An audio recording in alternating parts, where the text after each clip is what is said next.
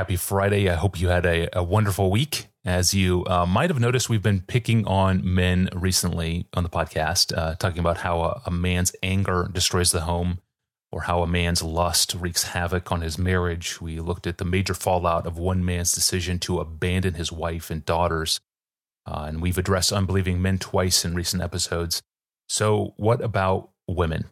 Uh, we end this week with an international question, which I love because our international listeners are willing to ask questions that don't get asked by anyone here in the States. We, we take it, we pose it, we answer it, and we publish it. And very often those episodes prove interesting to international listeners and to our local listeners as well. I could give you some very specific examples of how this has played out in the past on uh, interracial marriage episodes, for example. But instead, let's just get into today's question from an international listener, a woman writes this Pastor John, hello. I have been hearing from Christians around me that women are more sinful than men. I know from my daily ungodly thoughts and actions how sinful I am. But as a mother of boys and girls, does the Bible teach that I should teach my girls they are more sinful than boys? I know the Bible says we all have sinned and come short of the glory of God. But Eve, Delilah, Samson's wives, Solomon's wives, Potiphar's wife, these have been listed to me as proof that women are more evil hmm. than men are. Is it true? I think it would be a huge mistake to raise our children with the assumption that our daughters are by nature more sinful or more prone to sin than our sons. Now, let me give you at least six reasons why that would be both misleading and harmful. First, in response to the argument that Eve, Delilah, Solomon's wives, Potiphar's wife prove that women are more sinful than men, consider how utterly lopsided that observation is. When, for example, there were far more wicked kings in the Old Testament than wicked queens, and all the Pharisees and Sadducees and high priests and scribes that Jesus indicted with such deep sinfulness were all men, all of them. And if you were to make a list of especially wicked people in the Bible, my goodness, the number of men on that list would far outnumber the number of women on that list. So even, even if you should focus on uh, those relationships where the woman's sin is especially pointed out. There's no evidence, for example, that Potiphar was any less sinful than his wife in the way he treated Joseph, or that Samson was any less of a sinful dupe than Delilah was devious. So any attempt to, to argue for the greater sinfulness of women statistically from the Bible is doomed to failure. That's first argument. Number two, if someone wants to use statistics against males and females, oh my goodness, they've got this to contend with. In America today, 93% of everyone who's in prison is a man. 93% of all prisoners are men. Of all the people arrested each year, 73% are men. Of all those convicted of violent crimes, 80% are men.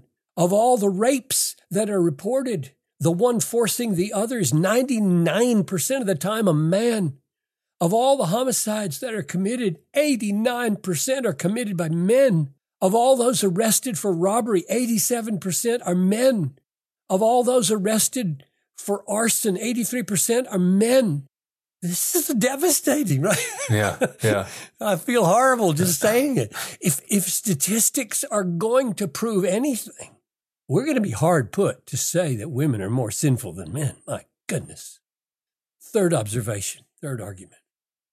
When you look at the principial statements about human depravity in the Bible, what you find is that human beings, without distinction, between male and female are said to be under the power of sin. For example, Romans 3, Paul sums up his indictment of the human race in chapters 1 to 3 by saying, I have already charged that all, both Jews and Greeks, are under sin. As it is written, none is righteous, No, not one. And verse 23, all have sinned and fall short of the glory of God. In Romans 5:12, 5:18, as sin came into the world through one man, man by the way, not Eve, man, and death through sin, and so death spread to all men, so all have sinned. One trespass led to condemnation for all men, that is, all persons. There is no effort in any of this to say that the corruption we inherited from Adam, not Eve, is worse in women. Fourth, maybe the most commonly cited text to ascribe to woman a greater sinfulness or proneness to sin is the role of Eve that she played in the fall in Genesis 3 and what Paul says about it in 1 Timothy 2 12 and 13. He says, I do not permit a woman to teach or to exercise authority over a man. Rather, she is to remain quiet. And then he gives two reasons for why he says that.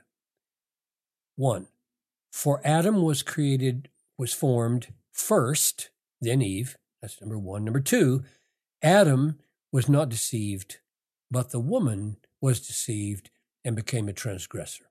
Now, here's what I think Paul means Adam was formed first means that there are at least seven or eight pointers, exegetical pointers in the first couple chapters of Genesis that, like this one here, temporal priority, Adam first, Eve second, these pointers that man was meant by God to bear a special kind of responsibility and leadership in relation to the woman.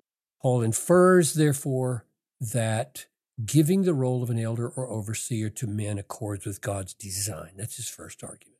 And then uh, the reference to Eve being deceived, not Adam, is, I think, a reference to the fact that Satan assaulted and undermined the God given leadership role of Adam by snubbing him, ignoring him, as he stood there with his wife during the temptation. And Genesis 3 6 makes it very clear he was standing with her as Satan was interacting with her and bringing down uh, the, the relationship.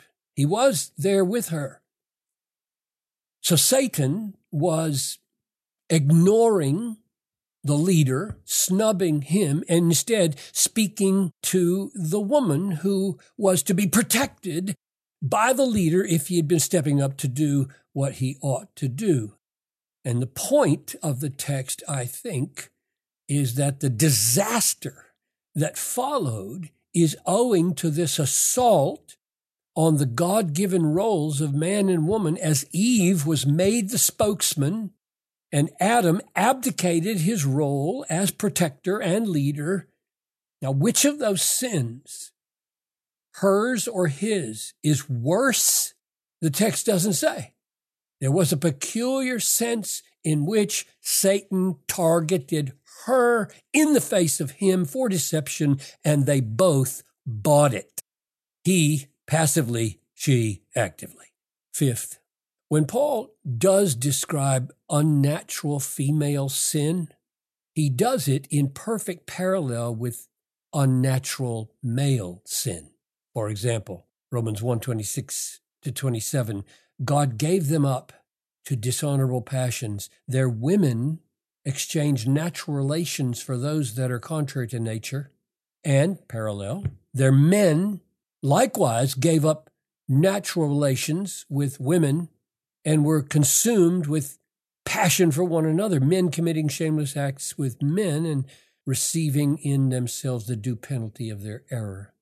We don't come away from this text thinking that Paul saw in men or women a greater bent to sin, even on sin that's against nature.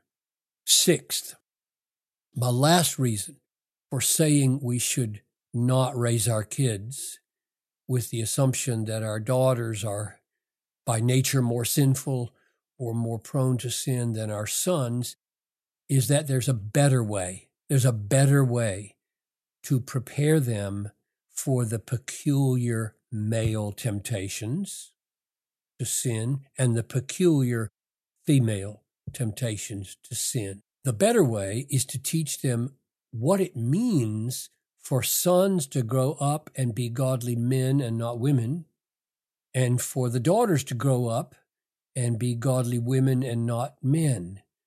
And then to show them that manhood and womanhood really are beset because of our fallen nature with temptations that are peculiar to being a man, peculiar to being a woman.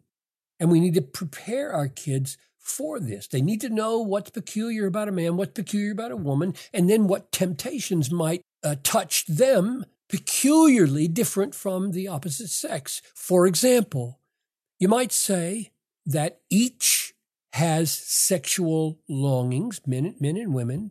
The man's superior strength might tempt him to use that force to get what he wants sinfully, called rape instead of using his strength to protect and to care for the woman, and the woman being the weaker vessel, as Peter describes it, might tempt her. Her temptation might be peculiar to that weakness in that she's more subtle and manipulative to get what she wants.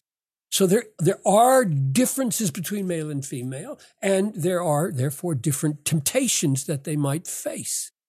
Or you might say, that because man has a special responsibility to be the sacrificial, loving leader, he might be tempted to neglect that responsibility and be passive, a couch potato. And the woman might be tempted to grasp after that leadership and become domineering. Or you might say that since the husband is designed by God to be a father and the wife is designed by God to be a mother, he might be tempted to sinfully father his wife as a daughter, and she might be sinfully tempted to mother her husband as a son, and thus both of them demean and offend the other in different ways. In other words, yes, we teach our children that they are sinners. And yes, we teach them that there are peculiar temptations to sin that come differently to men and women, and they are not always the same. But it does no good to try to tally up somehow who has the deeper depravity. It is so deep in both of us that we have plenty of work to do without claiming that we are better or worse because of being a man or a woman. And we can be thankful that if we trust him, Jesus has died for us and covers all of our sins, the ones that are the same and the ones that are peculiar to us. Thank you, Pastor John. And uh, international listeners, those of you outside the United States, thank you for sending your questions to us. You see the world very differently than we see it. So we need you to keep asking great questions and sending them into us, which you can do right now through our online home at desiringgod.org forward slash ask Pastor John. We now break for the weekend. I am your host, Tony Reinke, and Pastor John and I will see you back here on Monday. Thanks for listening.